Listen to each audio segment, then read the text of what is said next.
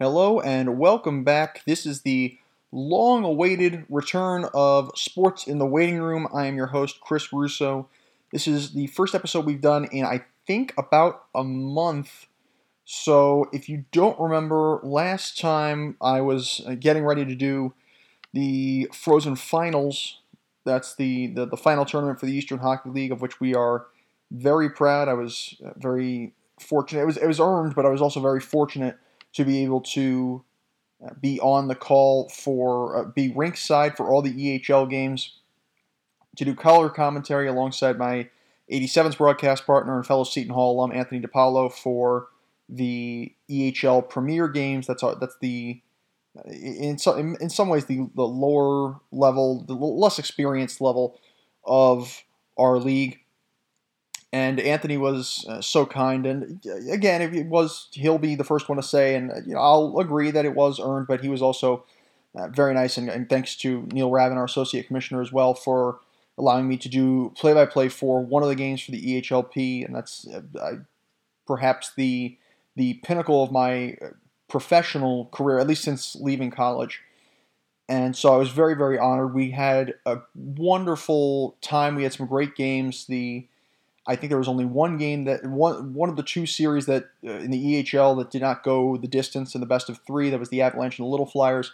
Still a very well played, thoroughly played series, and it was because of that we got actually got to go on the ice. A number of us within the EHL and, and, and the staff working that week, to, from Neil Ra- Neil Ravin to Jeff Mills, who is our uh, color commentator for EHL and public address announcer. He's a guy who has done even some NHL games. He's phenomenal and he's just a lovely person. I could say that about pretty much anyone I mentioned, from uh, Anthony to uh, to uh, Trevor and, and uh, Trevor Blackburn, uh, to, to Haley and uh, to Kara, to Alexis. All these lovely, lovely people who I unfortunately get to see maybe about one week out of the year. I did get to go up to the Worcester Showcase earlier in the year, but these are just some really just salt of the earth, just lovely people.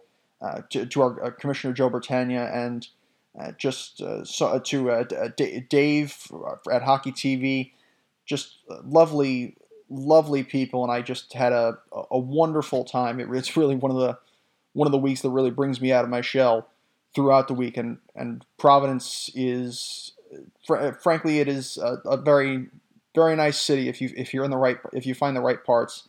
Our thank you to the the people at Providence College who continue to host us. This is my second year doing it in Providence, my third year doing the tournament, my third year in the league, and I was very very honored. And in addition to that, the team that I cover, the New Jersey 87s, actually won the EHLP title for the second time in three years and has won a title of any kind in each of the last three seasons. So, not to toot my own horn, obviously I'm responsible. Clearly, I'm the one on the ice the entire time. But it was an incredible, just a marathon of a game in the final between them and the Railers Junior Hockey Club, for which a number of uh, people in our kind of little EHL family work is very close by. But we are uh, just so happy for for the league and for uh, for for the people we uh, we work with. I'm just very very grateful to have that week, and you know we'll we'll see where where the future takes us, but. I, I do just adore those people. It's it's one of the best parts I think of my job is just that that week out of the year, and so I was very very grateful. And then I, I came back, and you know it, I just kind of slacked off a little bit just in terms of getting or slacked off is not the term. I took some time to myself, really.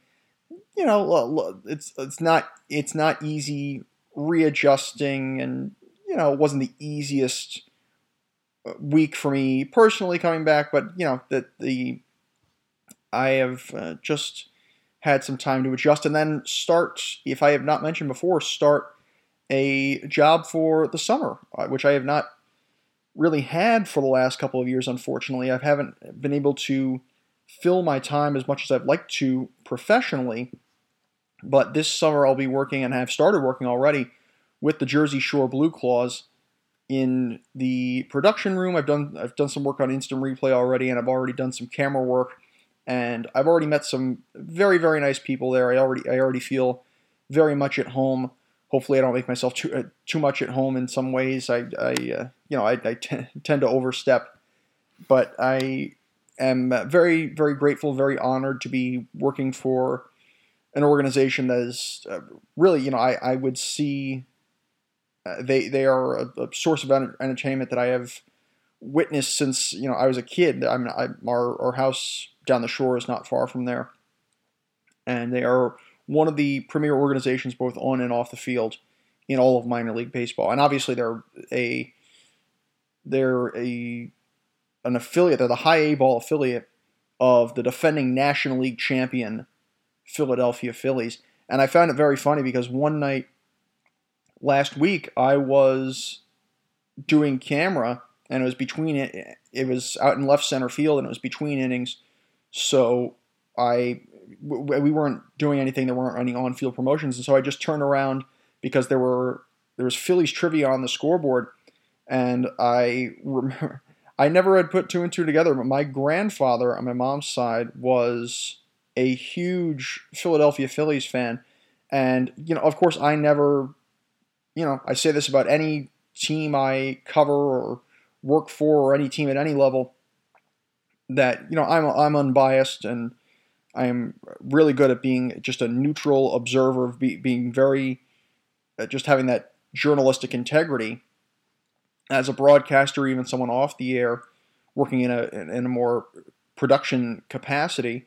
But he was such a huge fan, and that was such a, a big part of, of my relationship with him that I really I had never put two and two together, and I felt incredibly honored in that sense. It was one of the probably the most personal aspect of the job. And again, I had never I had never figured it all out. I never I never th- uh, thought about why that had that part had meant so much to me to work for that team in particular. So very flattered, and I'm very very looking forward to a, a an excellent summer. Now, we are going to try to ease back into this. I'm not going to go too deep. I'm just going to go with kind of a little evaluation of what Stanley Cup playoffs and the NBA playoffs have been so far and my predictions. Now, to be fair, my Stanley Cup playoff predictions might not age and might not have aged entirely well because of course I made them before the first game of each series. We're a couple of games in, and a lot of a lot of expectations have been defied to this point, considering I think the Bruins and the Hurricanes were the only home teams to win game one, if memory serves me correctly. I'm trying to think. Because you had in the East, you had Tampa and the Rangers both won, and then in the West, it was, yeah, in the West, all four teams on the road won game one.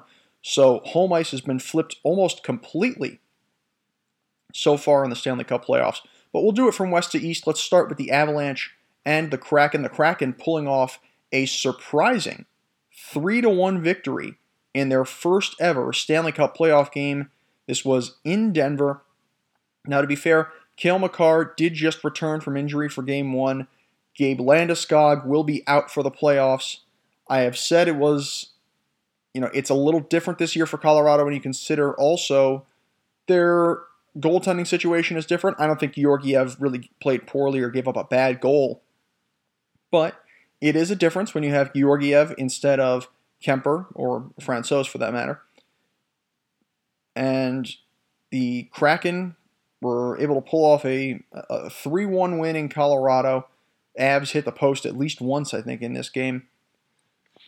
But I still said, before this game at least, I said the Avs would win the series in five games. So I'll give the Kraken credit for that.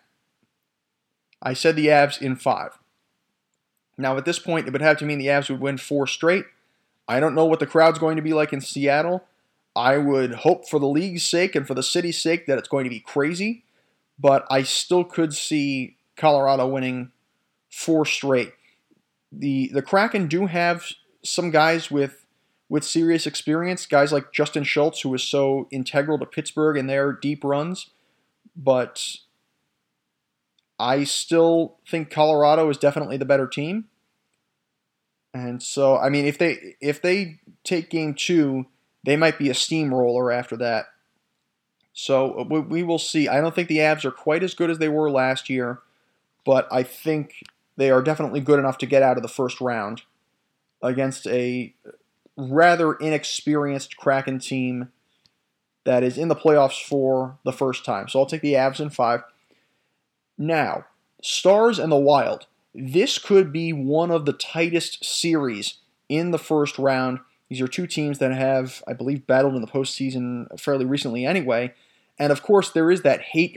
I mean, it's almost hard to, to find uh, hatred coming from Minnesota sports fans, but there is, you would have to imagine, some sort of resent coming from Wild fans knowing the Stars used to play used to be the Minnesota North Stars. That's literally why they are called. I, I know it's the Stars at night are big and bright, deep in the heart of Texas, but it's the you know they they are originally the North Stars, the Minnesota North Minnesota North Stars, and so there has to be some resentment there. So, despite the fact the Wild took Game One in Dallas in double overtime, I am taking the Stars. I took the Stars and am taking the Stars to win this series four games to three. I think Jake Oettinger can carry this team the way he did last year. He's one of the hottest goaltenders in the league, one of the youngest goaltenders in the league, is probably as important to to that roster as anyone else. This time though, the Stars if they get to that point would have a game 7 in their building. And so I think Minnesota has such good young talent. I mean, with Kirill Kaprizov in particular, that Kaprizov Zuccarello pairing most notably, but Dallas has the experience. They're a team that, that played in the final three years ago, still has a lot of that core left. Guys like Jamie Benn, guys like, Tyler Seguin, guys like Miro Heiskanen. And I, I think that the Stars are still the team to beat. The Wild are bound to get over the hump eventually, but I, I think Dallas is in much better shape. And so I'll take them to win this one. Winnipeg Jets surprising a lot of people, taking game one in Vegas. Winnipeg, the last team to make the playoffs. The Golden Knights, I still said would take the series. This one isn't as tough, I think, as the Avs Kraken one, just from my perspective, I, at least in terms of uh, predicting it, because I said Avs over Kraken 4 1. I said Golden Knights over Winnipeg 4 2. And so, yeah, I could see. I can see Winnipeg taking. What would that be? What would that be? Taking three of the next four? I could see it and taking a game in Winnipeg. Of course, you remember the, the first year of the Golden Knights' existence, they had to go through Winnipeg in the conference final, and Winnipeg had home ice. Vegas ended up beating them, though, in five games, taking a fifth game in Winnipeg. They took at least two, if not three games on the road in that series. Mark Stone returned for Vegas in game one. Uh, I know, uh, I know, again, Winnipeg was the last team in, but Vegas is a lot younger, and I think they have a bevy of good goaltenders. We look at, uh, you know, we look at Thompson. I mean, we still know, you know, I don't know if he's 100%. I know, you know, you got Thompson, you've got Quick, you've got a few really solid goaltenders for Vegas, and I know Connor Hellebuyck is so good for Winnipeg, but I, I think I trust the depth more for the Golden Knights in that one. And again, Bruce Cassidy is a guy who I think was still rather unfairly fired by the Bruins. I know that, look, obviously Jim Montgomery has led them to the best regular season in history in his first year there. But I mean that that's still not everything. Time still has to time still has to has yet to really prove the Bruins correct because you know ultimately if you get knocked out in five games in the first round, it, doesn't really make a difference. So I, I will take I will take Vegas in that one. I think Bruce Cassidy is still a very strong coach, very experienced head coach, and that, that change of scenery really has done something for him. And the last one in the Western Conference, I know that again, the road team won. The Kings took game one in Edmonton. Of course, they pushed them to the brink of elimination last year, forcing a game seven in the first round. but I will still take the Oilers in this series. I said the Oilers four games to two as opposed to four three because I know I know that although the Kings have certainly matured since last season, I Connor McDavid's had the far and away the best year of his career.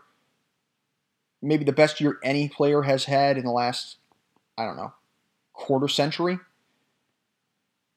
And even then, Leon Draisaitl most years would probably be a Hart Trophy winner, as a matter of fact. So I, I, I think Edmonton is much more secure in their, their goaltending situation this year with Skinner, or at least down the stretch with Skinner than they were with Mike Smith last year, whereas, you know, Mike Smith made a lot of the big saves, but just let in some really bad goals, very inconsistent. Skinner's numbers are not too dissimilar from Smith's, but I think Edmonton is just that much stronger this year from an offensive standpoint. So I'll take the Oilers. So yes, I gambled and lost in the Western Conference for all four series to this point because as of as of course I'm recording this on Wednesday afternoon. All four teams I picked, I picked the four teams, the four home teams in the Western Conference. They all lost their first games, but I still think that they will pull it out. And of course, I have to stand by myself anyway. In the Eastern Conference, I took the Bruins to sweep Florida, four games to none. I will, again, I'm going to stand by all of these because I am very proud. No, uh, but I'm going to stand. I'm going to stand by all of these because I'm a man of my word. But I don't know. After Game One, a, a, game, by the way, the Bruins won by a score of three to one, up one nothing in the series. I don't know. I could see. I honestly could see Florida not only taking a game or two, but maybe even winning the series. First off, Patrice Bergeron missed the first game of the series with an illness. He is believed. I, th- I think he'll return. But I think the big difference on the ice in this game was the netminder for Florida, Alex Lyon. 30 year old Alex Lyon let up at least one bad goal in this game. The one to Marchand for sure. He, he, you can argue another one of them was uh, was not great either. Florida outshot Boston for much of this game, if not for the game in total, I believe. I could make the argument the Panthers actually looked like the better team and so, I mean, I could, again, I'll, I'll say the Bruins, obviously on paper, the Bruins should not only win but sweep this series. But I don't know. I could see that. That's one of the reasons I could see them pulling out a game or two. Also, I'm kind of a. I'm not one to tempt fate. And to quote Michael Scott, I'm not superstitious, but I am a little stitious. And here's the thing Bruins fans, they said this after game one, that's one thing, but they also said this when they, I don't think even when the game was over, but when they were about to set the regular season record for for points. they, they were chanting, We want the cup. Now, historically speaking, I don't think that's something you should be saying until probably the only times you should be saying it are when you win the conference and when you win the cup. But if you're saying it this early in the postseason, I mean that's that, that's really tempting fate. I don't care how good your team is. It, it doesn't matter how how many points you have, how many wins you have. That's really tempting fate. This is the longest and most difficult postseason in all of sports. And it, you're really tempting fate. You're really getting ahead of yourself because the Bruins are, uh, first off, they exist. So that's that. That's one reason that's you need to be a bit frightened. But also, they're playing they're playing another team. They're playing a team. They're, they have any other po- opponent. They could be playing a, against a pee wee hockey team, and I would I don't think I'd be chanting that. And then even once you, if and when you get past Florida, you still have. I mean, you still have two very dangerous teams in the Atlantic alone in Toronto and Tampa. And then you have in the Metropolitan, whoever's coming out of there, be it the Canes, the Devils, the Rangers, or the Islanders, is either a very is a very skilled and or a very battle tested team with good coaching. And then if if you get out of that, you get to the final and you have one of I granted again, I think the Eastern Conference is a, is a much better conference this year as it was last year, except Colorado's not as, as big a, a favorite as they were last year. But you have one of several teams that could run the table in the Western Conference Colorado, Dallas, Edmonton. I mean, the Stars, Minnesota. Hey, even I forgot that the, the Kings, Kraken, and Jets. I don't, I don't think the Wild game was as surprising, but the Kings, Kraken, and Jets all stunned in one game. One. I haven't even mentioned Vegas. And so, you know, you've got two months before you have a Stanley Cup winner picked and about six weeks before you can pick who's going to be in the final. So, I don't know. That's, that's very audacious of Bruin fans. So it's I don't know. I'm taking the Bruins to sweep. I'm very flexible on that though. So we shall see. And to the other side of the Atlantic region, the Maple Leafs have somehow stunned us even further in the postseason by falling to the Tampa Bay Lightning, letting up, I believe it was five goals or six in game one, going down 3 0 at the end of the first period at home.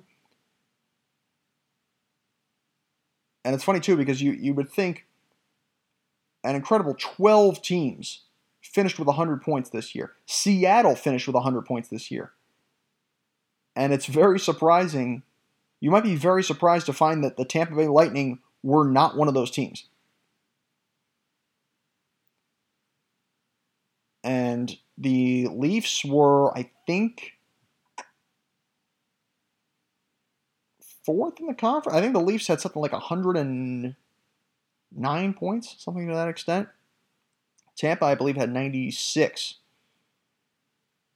But again, that shows you the, the postseason experience of the Lightning and just the struggles that the Leafs have had. It's still so hard to think the Toronto Maple Leafs have not won a playoff series since 2004. That being said, I said Leafs in seven. I will take the Leafs in seven.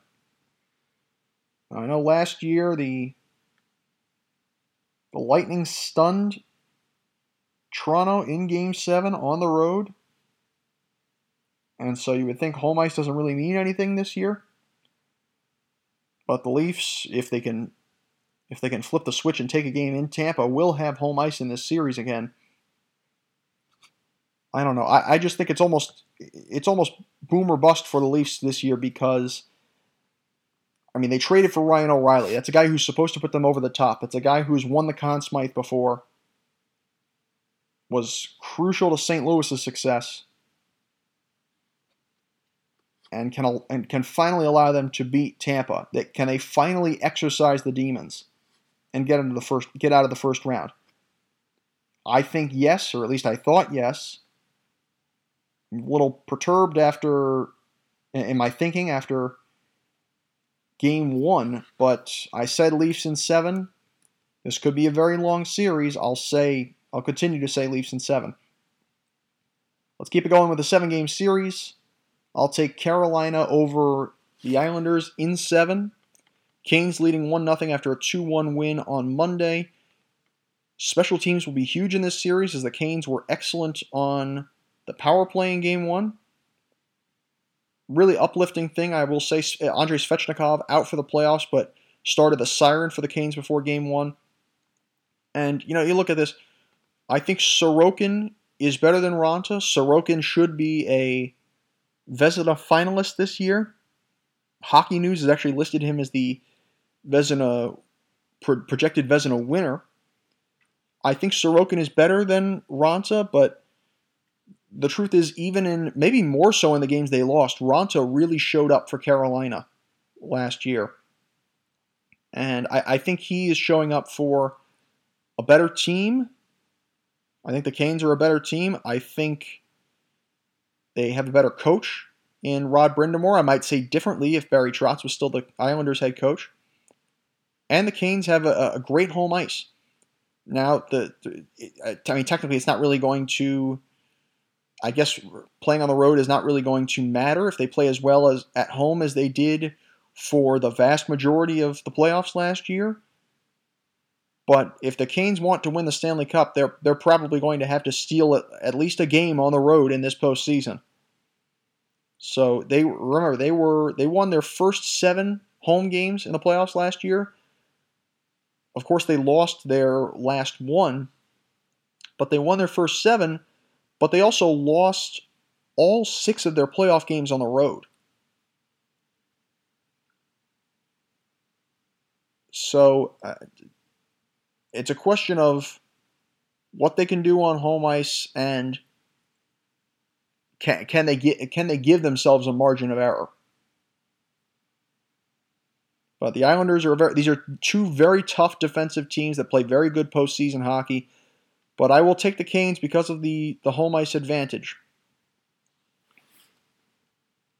I know Matt Barzal is back for the Islanders. He's probably as crucial to them as any skater and probably any player save for maybe Sorokin, but I will take the Canes in this series in seven. The Rangers stole game one in Newark against the Devils on Tuesday night by a score of 5 to 1. I took them in 7. I will take them in 7. That being said, if they take I mean, if they if they take Game Two in Newark, this series could be a lot, over a lot more quickly than uh, we might have all once thought. This may be a must-win game for the. I know there's, you know, there's a difference between a must-win game and being down three games to none, and you know, a must-win and you know you're down one nothing at home. But this might be a must-win game for the Devils. This was actually a much tighter regular season series than than some numbers might say. The Devils won the regular season series 3 1 with one overtime loss. However, the Rangers lost two of those games by a goal and another by two with an empty netter. The one game the Devils lost was in overtime, as a matter of fact. So each team lost one of those games in overtime. So in essence, you had four one goal games between these two teams. Now, look, the advantages here for the Rangers, I think they are, well, I think it is pretty fair to say they are more experienced.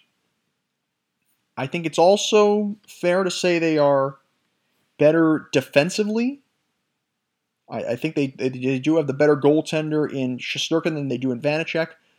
But Shesterkin, of course, has not been nearly as good as he was last year when he won the Vezina Trophy, but he's still had a very strong season. I think Vanecek has played a little more to the score. He's played uh, played more behind a better offensive system. And then another positive for the Rangers is this was probably close to true last uh, last night or Tuesday night, that they will probably make up about half the fans at the Prudential Center. While there will be Devil fans in the building at the Garden, but I think they'll make up a much smaller minority. That's what it's been historically.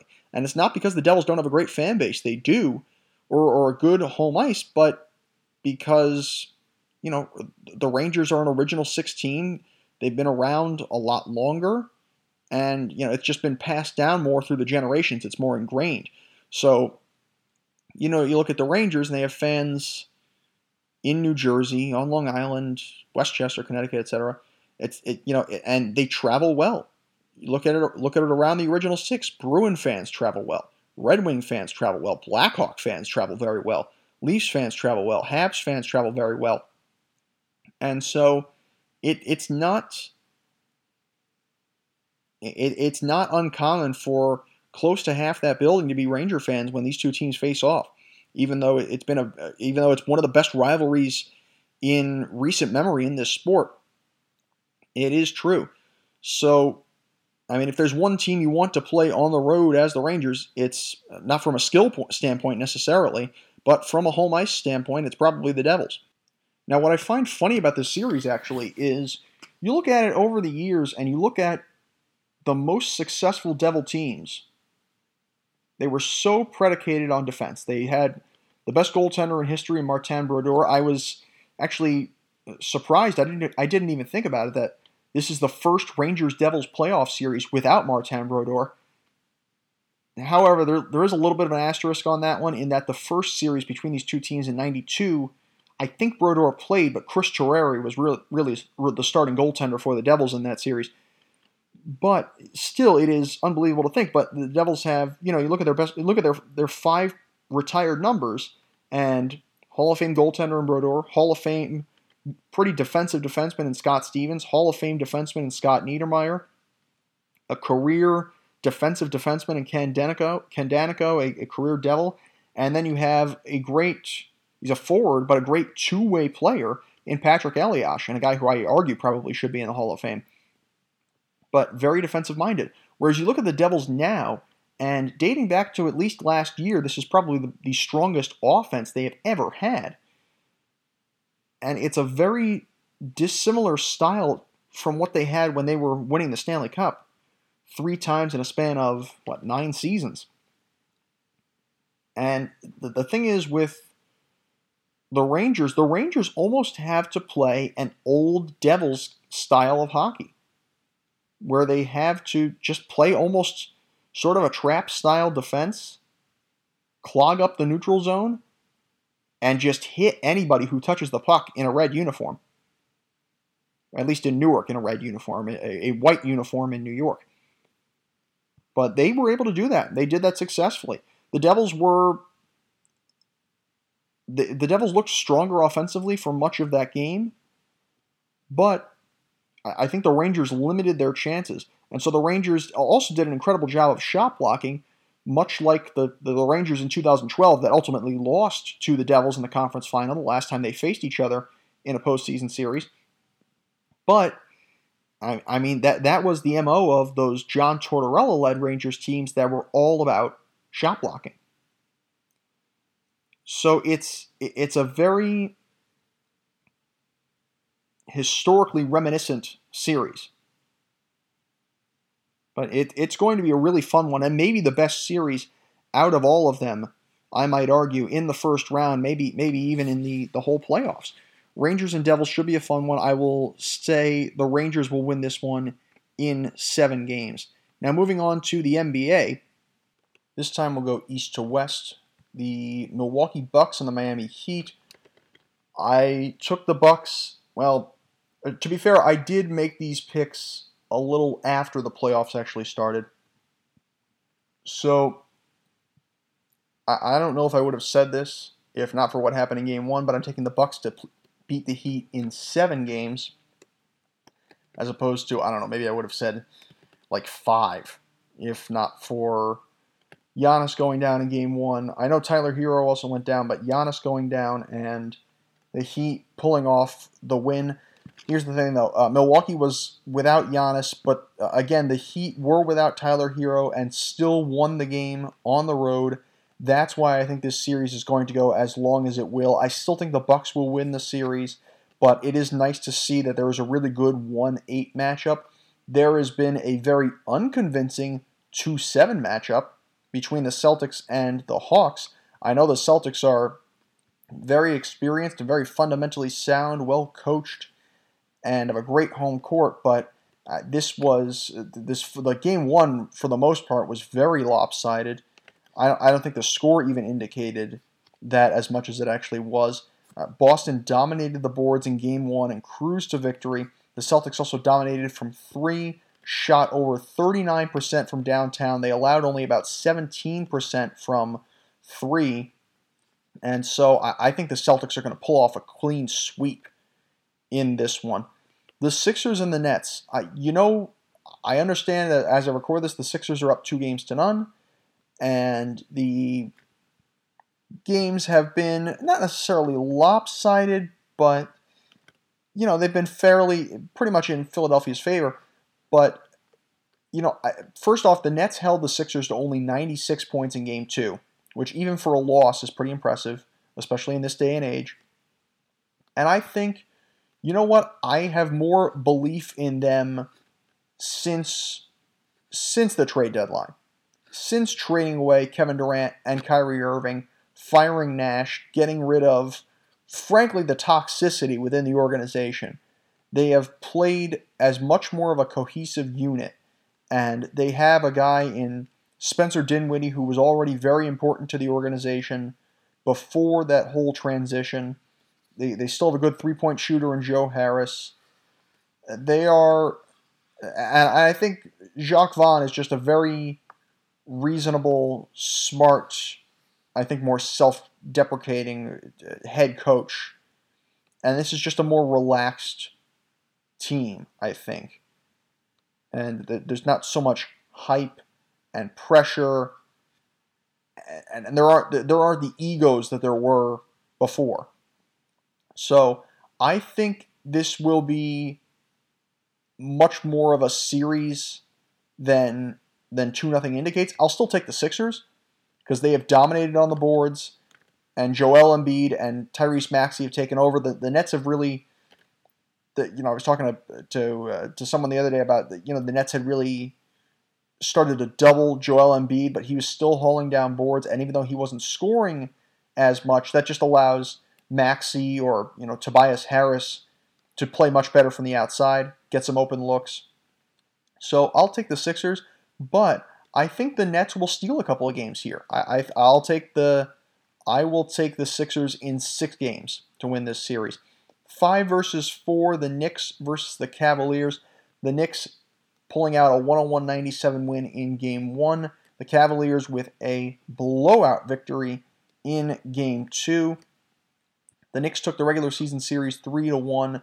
They won the rebounding battle by 13 in game one and took that really defensive battle despite allowing 38 points to Donovan Mitchell. Now, Donovan Mitchell, not as strong on the scoreboard in game two. He put up 17, but he also had a double double head, double digits in assists, so he was probably even more important.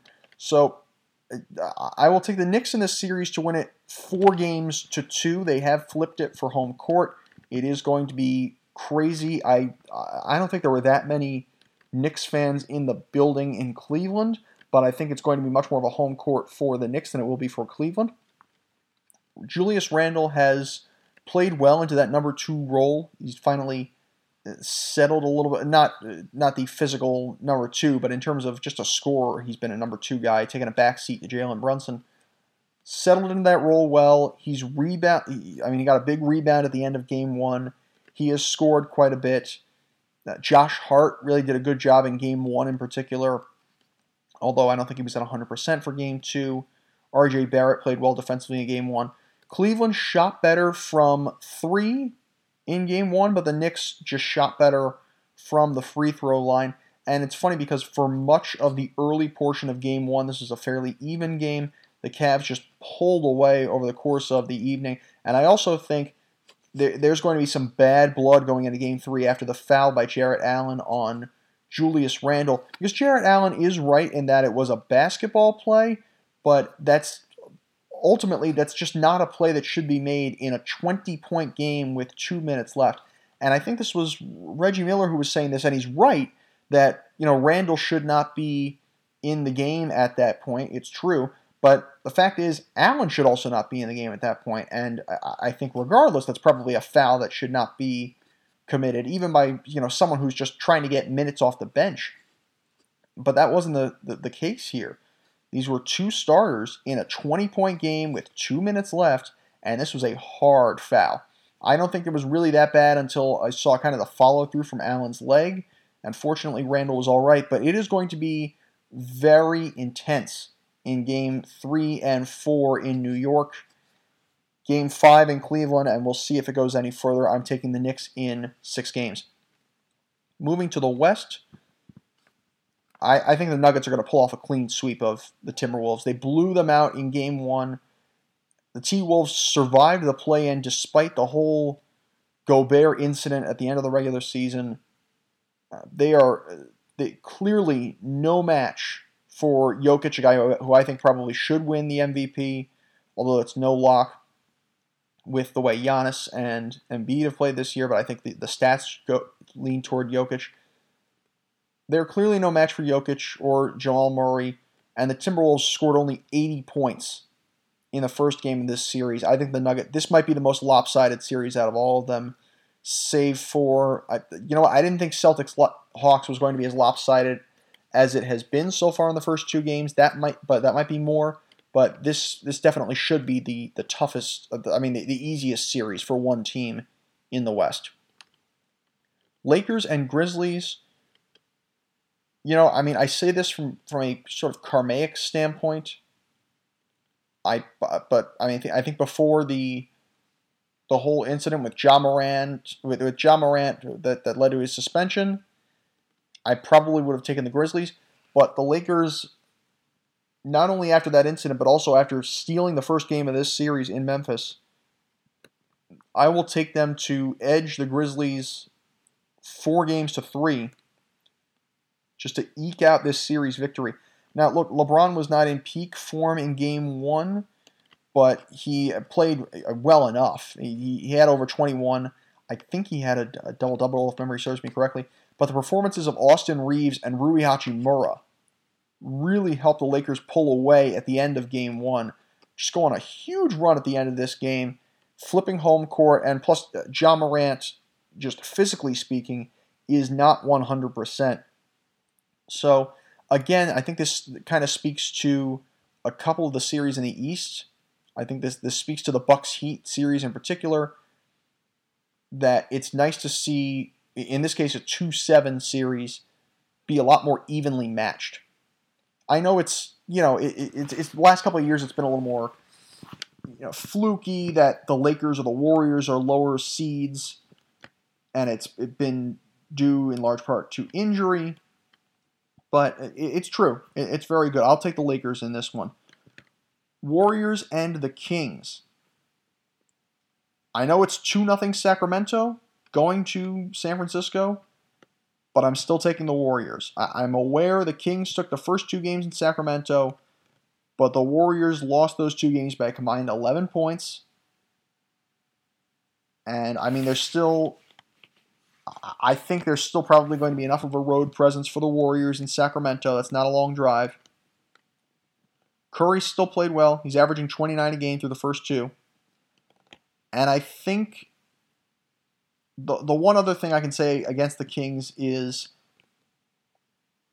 it was just a bad look for them. They were very careless on their final possession of game one and and Curry was able to get that shot off. They were very careless on that final possession, leading to their free throw attempts. De'Aaron Fox has gone off, but I I don't know. I'm still taking the Warriors. One thing, of course, that can be said the other way is obviously Draymond Green and the cause for suspension. Now, here's the thing going through this play. So, I agree that Draymond Green is being held. I don't think it's intentional by Sabonis who did play uh, quite well, by the way. Uh, just just as an aside, did, did, rebound very well in the first game. I don't think it was intentional by Sabonis. It doesn't look like he's in a place where he's intending to hold on to him. I think he's kind of grimacing a little bit. And I think in some ways, Green's play is instinctual. Now, of course, Green is also going to be judged more harshly because he certainly has a bad reputation in this league. He's created him. He's created it for himself. But I mean, it, it's not. It is a little bit of a dirty play.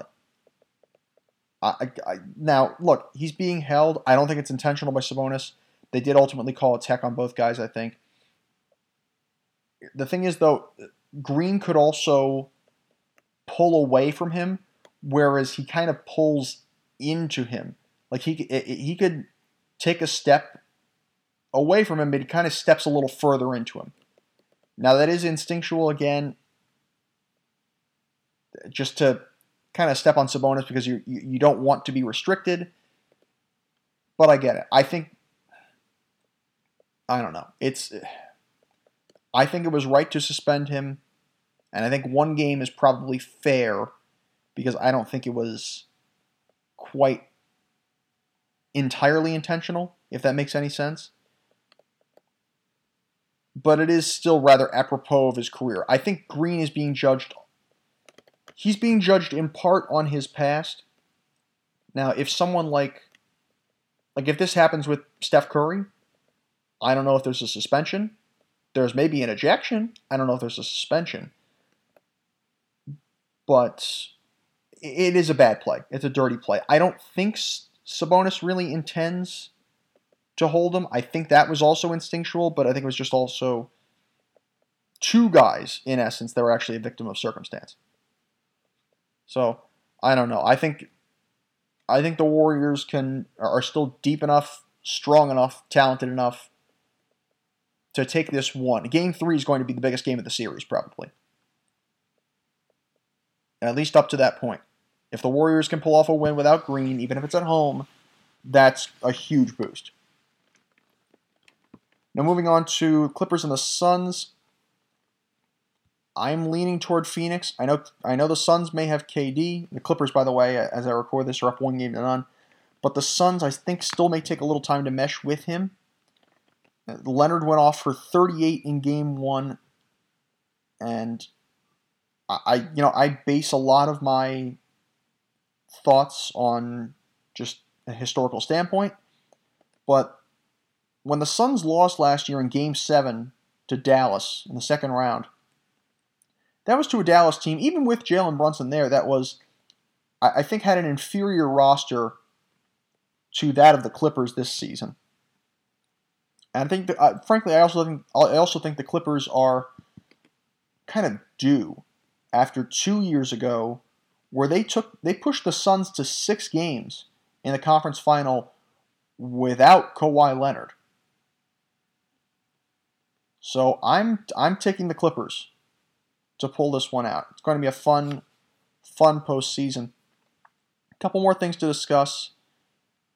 Just within the MLB, of course, the, the Tampa Bay Rays having lost a couple in a row, but having won 13 in a row to start their season tying an MLB record with the 1987 Milwaukee Brewers and the 1982 Atlanta Braves. It should be noted, I just want to point out, neither of those teams actually made the playoffs. Despite that, however, only four teams made the playoffs in each season at the time. So, should be noted. But then you also go back the other way, and I start to think of the 84 Tigers who started, I think, 25 and 5.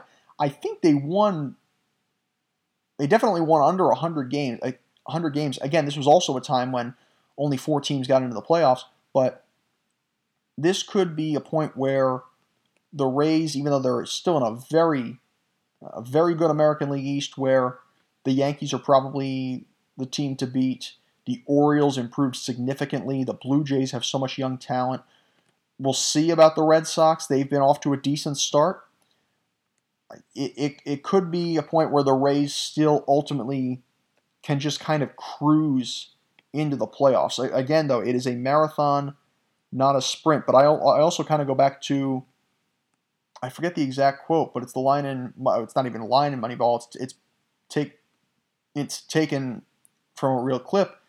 When the A's win 20 in a row, and, and of course I'm referring to the movie Moneyball here, but it's when Bob Costas says you can play these 20 games a hundred times, and they they could, and 99 times out of a hundred, they could go a different way. That that it's almost it's you know it, it part of it is talent, but also part of it is luck. It, there's a randomness to it, and so that's that that's part of that aspect. That's part of the game itself. And again, it's also weird because we have so many significant changes, but ultimately the Tampa Bay Rays are also one of the more progressive organizations in the league because of such a budget that they have. That they leaned into that Moneyball theory and they've they've leaned into new age thinking as much as any other organization because I think they might actually be the only organization with a lower payroll than the Oakland A's, but it's working for them right now. Not really working for Oakland in the last year or so. So it's really, really fascinating just to see that play out and, and kind of see history repeat itself. A couple more things, talking about football before we close out here. First off, Jalen Hurts agreeing to that five year, $255 million deal with the Eagles. 179.304 to be exact million dollars of that is guaranteed. That makes him the highest paid player in NFL history. It is also, this one I was very surprised about, the first no trade clause in Eagles history. So I mean this this is a guy who certainly earned it. I know you go back a couple of years and he was very different under Doug Pederson, Really didn't get as much playing time under Doug, under Doug Pederson. He's done so much more with Nick Sirianni. I know he's look. He's finally gotten such much needed tools in AJ Brown in particular, a guy who really elevated his game. He has a much deeper receiving corps. It's going to be different now that with with Miles Sanders gone, but th- this is still a very dangerous Eagles offense. And this is a guy in, in Hurts who stepped up, was a serious MVP candidate this year, got the Eagles to the Super Bowl for what the first time in six years? No, five years, and only the fourth time in their history, and nearly led them to victory. He's one of the best, with a possible exception of Lamar Jackson. He is quite possibly the best two way quarterback in the game today. This is a guy who, remember at Alabama, we thought, you know, he wasn't the guy. He was just a one-dimensional quarterback. He was just a rushing quarterback. And then Tua Tagovailoa came in and won the won the national championship after coming in at halftime in the in the title game against Georgia. And then Hurts made a name for himself at Oklahoma. Just reinvented himself. And even after a couple years in the NFL with the Eagles, made a name for himself as more than just a more than just, you know, an option quarterback. He's a very, very strong quarterback. Now, is is he good enough to be the highest paid quarterback in the league? Is he the best quarterback in the league? I wouldn't necessarily say so. But a lot of people would argue that he was the better quarterback in the Super Bowl. In many ways, he was. I mean, Mahomes didn't tur- turn over the football. I think that fumble was what ultimately killed them because that was similar to Josh Johnson in the NFC Championship game where he just flat out lost it and the Chiefs ran it back for a touchdown. But he was excellent in that game. First quarterback ever to run for three touchdowns in a single Super Bowl. And he did it well through the air as well. So he is, uh, d- despite uh, us probably thinking the other way before before this year, I think he is the future of the Philadelphia Eagles, and they made a significant investment in him. And one last piece of just really, really good news. Damar Hamlin cleared to return to football activities, and he is apparently ready, ready and willing to return to the playing field. There are some people who would say that it would not be safe for him to come back, but you have to admire his courage. He said his, his story is not over on the playing field, and we also have to take really take this victory first off you know you saw a play like that the fact that it delayed it really it canceled a game. It ended a game. The fact that he could even get up again that he could walk again that he was alive and healthy was just an absolute blessing just a, just a wonderful wonderful thing for which we can all be very grateful and yeah, I, I know some people might think that it might be dangerous for him to return the field, to return to the field, and it is a risk. But then again, everything is a risk, and if it's the game he loves, then credit to him. I hope I hope he does everything he can to protect himself, and the, the Bills and the league will do everything they can to protect him.